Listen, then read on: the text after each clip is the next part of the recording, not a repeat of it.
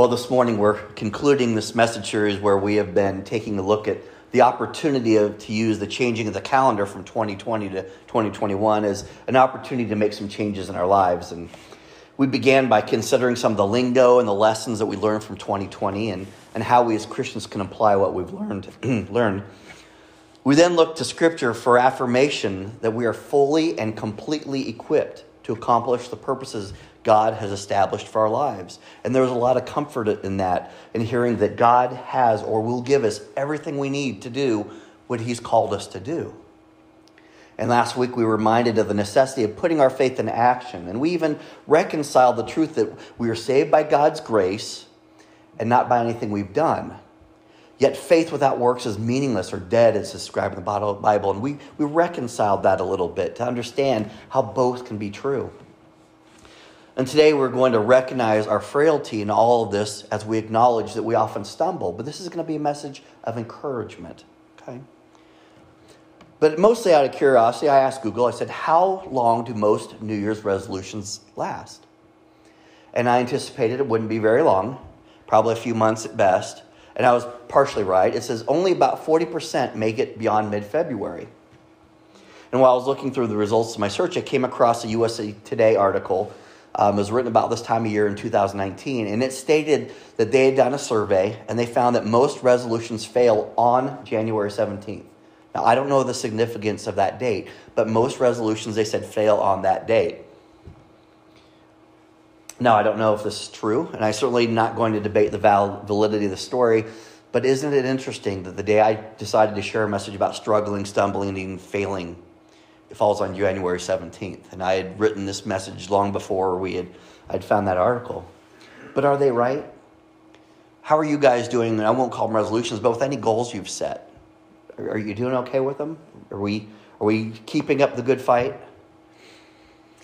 But let me share with you some encouragement from the Apostle Paul. And this is from this week's scripture, remember, that, that Mark read. It's Galatians 6 9. It says, Let us not become weary in doing good for at the proper time we will reap a harvest if we do not give up. Now we know that God has called us to do certain things and also to not do certain things, right? The thou shalt nots. The truth is that life is difficult. It's not bad, but sometimes it can be difficult. And there are a lot of things that can trip us up along the way. And we are called to push through the tough times, many of which have a purpose in our lives. And we've talked about this. The, the, we talked about focusing on the right thing. We focus so much on the problems and not the lesson to be learned. And we are encouraged by, by God to keep working, to keep trying, and to keep progressing down the right path. Now, Pastor Jack Hyles has shared a few thoughts on the topic. I'm going to give, share a couple of his quotes. He says, Success is on the same road as failure. Success is just a little further down that road. Or how about this? The difference between success and failure is work. The, but the most fundamental thing that you need to understand before we go much further this morning is this. First, your life has purpose. It has purpose. Ephesians 2:10 Paul writes, "For we are God's handiwork, created in Christ Jesus to do good works, which God prepared in advance for us to do." Do you believe that? Do you?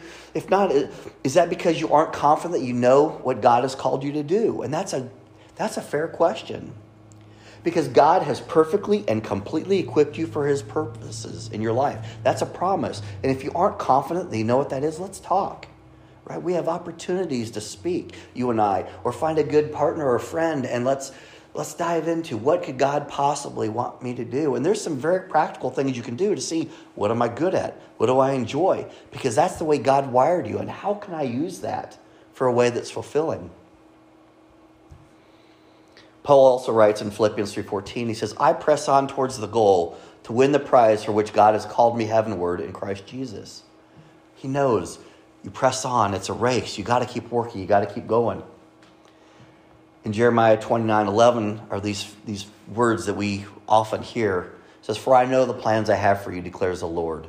And we often focus on the second part. It says, "Plans to prosper you and not to harm you." Plans to give you a hope and a future. We, we lean on that in times of crisis to say, God's got this, God's in control. But don't forget, the first sentence says, God has a plan for you. And it's a good one. And I often talk about the double edged sword of free will. We can do everything we want, but it's not all good. It's not all good for us. Yes, you can choose to pursue your own goals, your own agenda, but you may not be equipped to be successful. Furthermore, it's likely that you will not find true satisfaction because the limited size and the limited shape that's within you is filled by something that it isn't meant to be there. And, and you need to find something that provides total joy and satisfaction that only can be filled by what God Himself has created for you. And when we commit to the Lord and His purposes, as Proverbs 16:3 says, says, He will establish your plans. Okay? He will support you. He'll put the ground beneath your feet so you can keep moving that direction. What does that mean? It means that you will find satisfaction, you will find joy, and you will find success as Scripture defines these things, not as the world defines them. what we find is we often pursue things of temporary worth or superficial value. But God's promise from Matthew 6:33 is that when we seek his kingdom, when we seek first his kingdom and his righteousness, all these things will be given to you as well. Now, if you read that in context, you find what are these other things? And that's all the things that we truly need. Don't worry about food, about the clothing and shelter. Yes, be good stewards, do the things you need to do. But when you seek God and say, God, I'm going to seek the most important things and I'm going to let you handle the details, and He does every time. So, the first thing we really need to understand is that our life has purpose. And the second thing we need to understand before we go any further is that we're all on a faith journey, right? A path to salvation.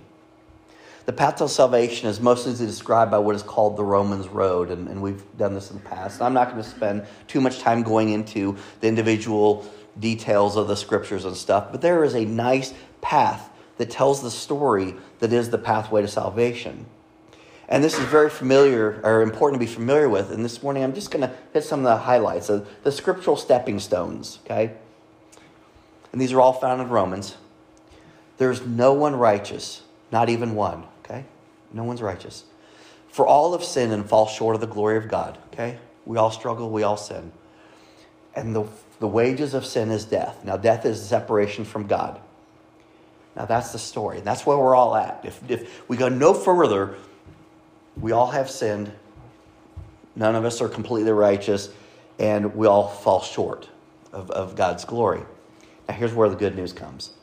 But the gift of God is eternal life in Christ Jesus our Lord. And he goes on, but God demonstrated his own love for us in this while we were still sinners, which we are, Christ died for us. And it continues on in Romans if you declare with your mouth Jesus is Lord and believe in your heart that God raised him from the dead, you will be saved. Okay, there's your salvation from death. For it is with your heart that you believe and are justified, it is with your mouth that you profess your faith and are saved. Now we're a little further down this road. And it says, For everyone who calls on the name of the Lord will be saved. Therefore, since we have been justified through faith, we have peace with God through our Lord Jesus Christ. Okay? No longer separation. Through whom we have gained access by faith into his grace in which we now stand. And lastly, therefore, there is now no condemnation for those who are in Christ Jesus. Are you still a sinner? Yes. Should you be doing a better job? Yes. But because of the last paths of that Romans road that says Jesus came, he died for you while you're sinning. Now you've got a path, you've got access, you've got faith, and you've got grace. You are no longer condemned.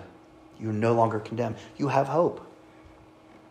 And this is a universal path to salvation for all people. Whether someone believes in it or doesn't, it doesn't absolve them from this responsibility, this path. It just means they haven't gotten to the point where Jesus died for them, because he did. He died for us all. They're stuck at that step. And, and, and he's waiting on them to accept the gift. Now the apostle Paul writes in Philippians 3:14 he says, "I press on towards the goal to win the prize, salvation, for which God has called me heavenward in Christ Jesus." Right? We press on. We keep we keep moving forward down this road. And we are all on this path to salvation at different places along the way but on the same journey. Every one of us, despite our, our diverse backgrounds, and we aren't as diverse as some groups, but, you know, we're all at different stages, different ages, and, and, and we're all on the same path. We're just trying to get to salvation, to glory. And we have something else in common too, okay? We face obstacles. And one of the most persistent and tenacious stumbling blocks is Satan himself. Now, Billy Graham, everybody's heard of Billy Graham, he once said, Don't think of Satan as a harmless cartoon character with a red suit and a pitchfork. He is very clever and powerful, and his unchanging purpose is to defeat God's plan at every turn. And here's where it gets interesting including his plans for your life. I'll tell you what, you may not realize what God's plans for your life, but God knows and Satan knows. One of them's really pulling for you, the other one's trying to do everything to knock you off that path. Now, Scripture gives us several warnings in this area. It says, it advises that we don't, we shouldn't give the devil a foothold, and you've heard that expression. And, and this happens by doing things like withholding forgiveness, resentment, anger. That's a place where Satan just loves us. Get in there. You've heard it going to bed angry, right? That's not just good marital relationship advice.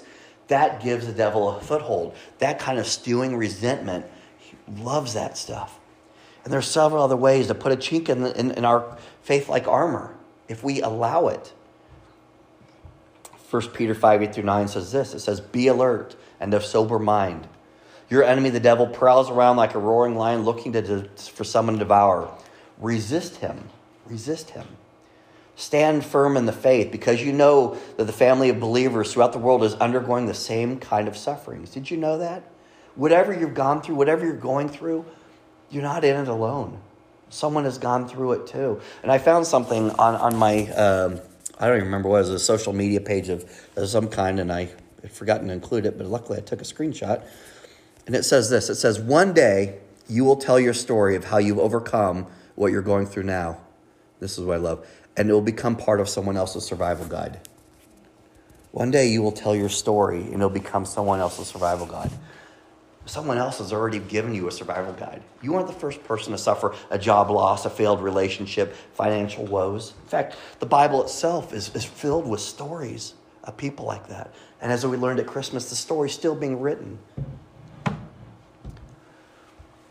James 4 7 says, Submit yourselves then to God, resist the devil, and he will flee from you. Now, why would this very powerful creature flee from me?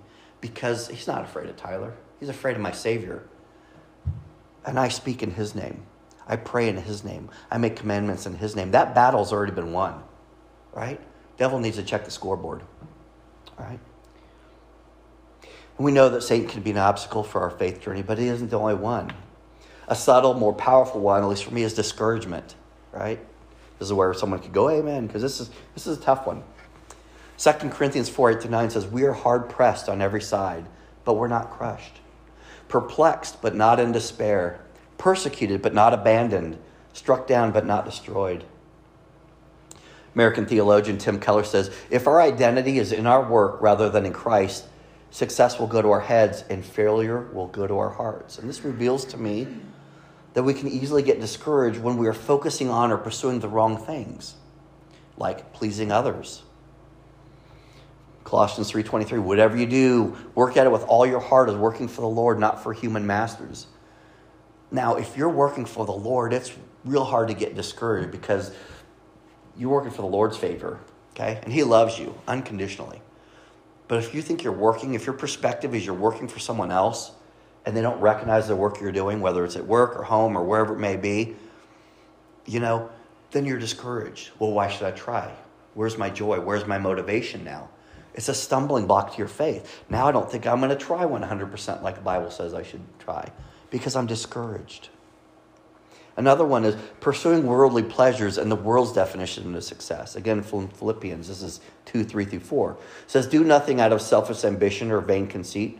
Rather, in humility, value others above yourselves, not looking to your own interests, but each of you to the interest of others. This is the premise of my ministry. Be third. God first, that's scriptural. Others before ourselves, that's scriptural. But don't forget yourself. Be third. And if I'm if I am my third and you're my second and my second and my second, I'm all of your seconds too. It's amazing how we can encourage and edify. There's a, there's a church word, right? Encourage and build up and strengthen each other, right? Sometimes it's hard if you think you're your only your own cheerleader, but when you realize you're surrounded by cheerleaders in this world and in the heavenly realms, it's easier to fight that discouragement. And if Satan and discouragement, which I would argue is one of the most effective tools again, can become stumbling blocks, and certainly sin itself can too. And I'm not just talking about obvious sin. You know, we know the Ten Commandments, the ten thou shalt nots, but there are some thou shalts too, right? Jesus says, A new commandment I give you love others. We're to forgive. The Great Commission, he says, Go, right? Don't just stay there, but go. Do. Put your faith in action. Okay? So sin can, can get in the way of, of, of this path we're on. But also there's unrecognized sin. And these are some things maybe we maybe we have a little bit of tolerance just because we of what we get exposed to, or maybe we're in denial about, about it. So we need to really be familiar with what sin is. And, and we ask God to reveal it. James 1 5 says, If any of you lacks wisdom, you should ask God, who gives generously to all without finding fault, and it will be given to you. Now, about a year and a half ago, I, I shared a message and I called it um, Risky Prayers, right? Risky Prayers. God, I'm lacking wisdom. Please show me the areas of my life where I need to do better. That's a risky prayer because He's going to do it and it's not going to feel good, right?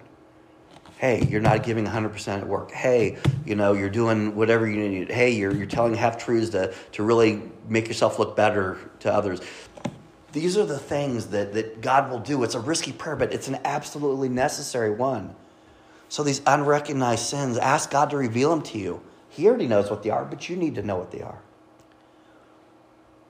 And what about understated sin, right?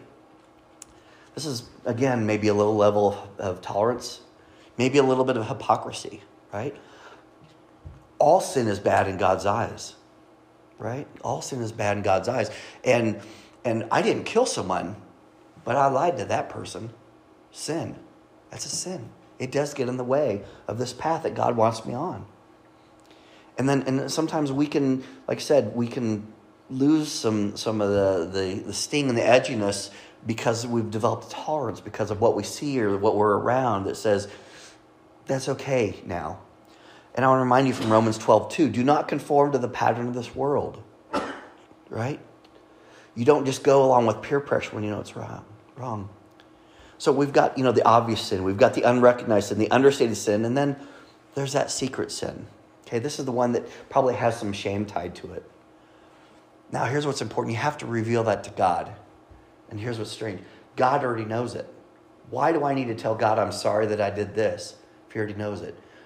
Because it's an important step for us. Okay? We need to repent. We need to be forgiven. I tell you what, I, every now and then, would you say, Sherry, every now and then I mess up? Periodically? You have before. I have before. Okay. So there's she implies once and we'll go with that. If I just said I'm sorry and I don't know what I'm apologizing for, how sincere is that? I'm sorry I upset you, but I may not be sorry for what I did. God needs us to say, I'm sorry for blank. You've got to pull out that secret sin, and it's not going to feel good at the moment. Ecclesiastes 12, 13 through 14 says this Now all has been heard. Here is the conclusion of the matter. Fear God. Now, this fear is re- revere God, respect God. Fear God and keep his commandments, for this is the duty of all mankind. For God will bring every deed into judgment, including every hidden thing, whether it is good or evil. You don't have to be showy with your goodness, God sees it. You don't have to be showy with the badness, God sees it too. And 1 John 1 9 is really the important promise here. If we confess our sins, and I'm going to do this, I'm going to speak with, with some authority and, and some hopefully a little bit of um, prophecy here and say, when, when you confess your sins, he is faithful and just and will forgive you and purify you from unforgiveness. Okay? There's hope.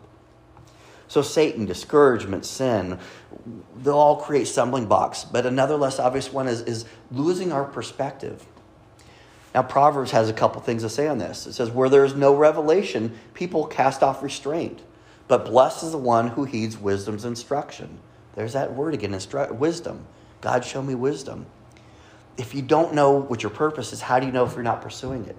If you don't recognize the sin or your discouragement or, or Satan's act in your life, then how can you fight it?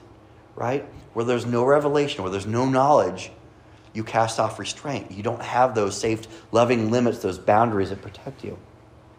Proverbs 19:21, many are the plans in a person's heart, but as the Lord's purpose, it prevails. We talked about Jonah a couple times last two weeks. Jonah didn't want to go to Nineveh. We know what happened to Jonah. Okay? God's purpose will prevail. How painful is that lesson going to be before you learn it? And what opportunities and blessings are you missing in the meantime while you're messing around? 1 John 2, 16 to 19. For everything in the world, the lust of the flesh, the lust of the eyes, and the pride of life comes not from the Father, but from the world. The world and its desires pass away, but whoever does the will of God lives forever. Kingdom perspective. And last, and you'll recognize this one, Matthew 16, 26. What good will it be for someone to gain the whole world yet forfeit their soul? If you go after the things of very little value at the expense of of the thing of most value, and that's your soul. And it asks this questions or what can anyone give in exchange for their soul? Nothing, it's priceless. And a final stumbling point I want to share with you this morning is this trying to do any of this on your own. John 5:30 says, "By myself I can do nothing. I judge only as I hear, and me and my judgment is just, for I seek not to please myself, but him who sent me." But the first sentence is the key there. By myself, I can do nothing. Jesus said, By myself, I can do nothing. If Jesus needs God, how much more do I? Proverbs, I love these little, think pearls of wisdom, these little fortune cookies. 1522 Plans fail for lack of counsel, but with many advisors, they succeed. Now, that is not an excuse to go have a huge committee. But if you want some instruction, you want some guidance, you want some good input, ask someone what they think, someone trusted. And really, this is what church is about. The purpose church is established in God's word. In fact, Acts talks a lot about the establishment of the church. In Acts 2.42 particularly describes early churches this way. It says, they devoted themselves to the apostles' teaching, right? This is the, the gospel. And to fellowship, very important. And to the breaking of bread and to prayer. Fellowship is where a lot of this stuff happens the accountability, the encouragement. So let me tell you again the purpose of the church. They devoted themselves to the apostles' teaching, fellowship, the breaking of bread, and to prayer. And this is why accountability is so important. And for many reasons, you can't always identify or work your way around the stumbling blocks in your own life. Proverbs 25 offers this piece of wisdom. It says, The purposes of a person's heart are deep waters. Now, is that true? Is it complicated? But one who has insight draws them out. You may not see the stuff that's going on or troubling you. That's why you need a trusted friend. That's why you need a Savior. That's why you need the nudgings of the Holy Spirit. And if you're looking for one takeaway from this morning's message, your action step this week should be this God will guide you, God will lead you, He will encourage you. Okay? Proverbs 16:3 says, "Commit to the Lord whatever you do, and he will establish your plans." Right? Ask, commit. He will guide, he will lead, he will encourage. Psalm 37, 4, 5, these, these words of praise says, Commit your way to the Lord. Trust in him, and he will do this. This is what he'll do. It says, He will make your righteous reward shine like the dawn, your vindication like the noonday sun. Man, I want God's blessing. Just tell me how to do that. Now, as the title and the slide on the screen imply, we, we will fail. We're going to fall. But we need to fail forward towards the direction of Christ. Don't, out of fear or hesitation, stop or worse, retreat. Keep moving that direction. Every discouragement, every chink in the armor that, that Satan tries to exploit should keep you pressing forward. Dig your feet in hard. And, and luckily we're in football season, so we have some great examples. You ever seen some of the really good players as they're tackled? What do they do? They stretch out. They get the ball across the, the goal line, the first yard, uh, first yard line, wherever they need to do. They don't stop where they're at. They run, and, and, and it's crazy sometimes. They give them the ball, and they're like, just run into the crowd and see if you can get a little further. Uh, but that's what we're, tell, we're told to do. There's a lot of stuff going for us, and there's a lot of stuff going against us. Okay, sometimes we have to run right in that crowd and fall forward and see what kind of progress we can make. And I'm going to conclude by leaving you with just these two thoughts. The first is from 2 Peter 1 through 10. It says, So, dear brothers, work hard to prove that you are really are among those. Has, er, sorry, let me start that over. So, dear brothers, work hard to prove that you really are among those God has called and chosen. Okay, you are. So he's saying, work hard to prove that. He says, then you will never stumble or fall away. And one last quote says Failure is not the opposite of success, it's a part of success. Do not be discouraged. Let's pray. Father God, whether we've set some ambitious goals and we're doing great, we set some goals and we're struggling, or we just to a point where we, we're having trouble getting motivated. Lord, you've called us to make changes in our lives to become more like you, to rely on you, and, and above all, to spend an eternity with you. Lord, as we go down this narrow path that honestly is, is well laid out, the first couple steps have been done. We are born into the sinful world. Lord, you sent your Son to save us. You gave us an opportunity, a pathway to grace. Now, whether we've already taken that first step or we need to remember that we've taken that first step or we've got some more work to do there, Lord, or we're fairly way down that, that path, Lord, things have come along that have stumbled us, that have caught us up, whether it's a situation, a per- person, a, a decision, uh, a circumstance, whatever it may be, Lord, help us to fail forward, always working towards you. Like the Apostle Paul, let's can finish that race. Let's, let's keep striving after that prize.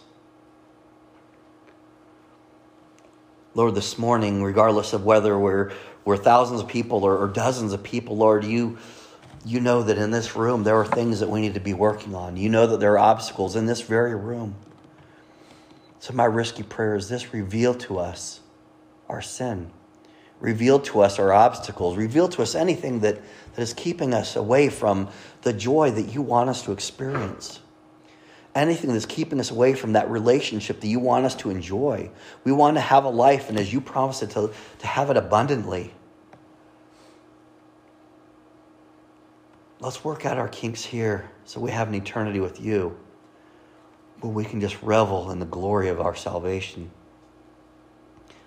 Father God, as always, I just want to conclude this message, this prayer, with a word of thanks for who you are a God who cares, a God that's provided a way. Lord, I thank you for this church, this congregation, this building. I thank you for everybody gathered here this morning, those listening online. May you continue to bless us all.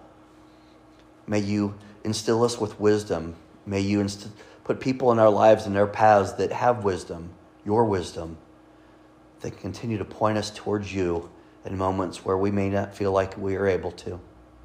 God, we thank you for our forgiveness. We for, ask your forgiveness for our sins, and we ask your continued guidance and leading in our lives. Amen.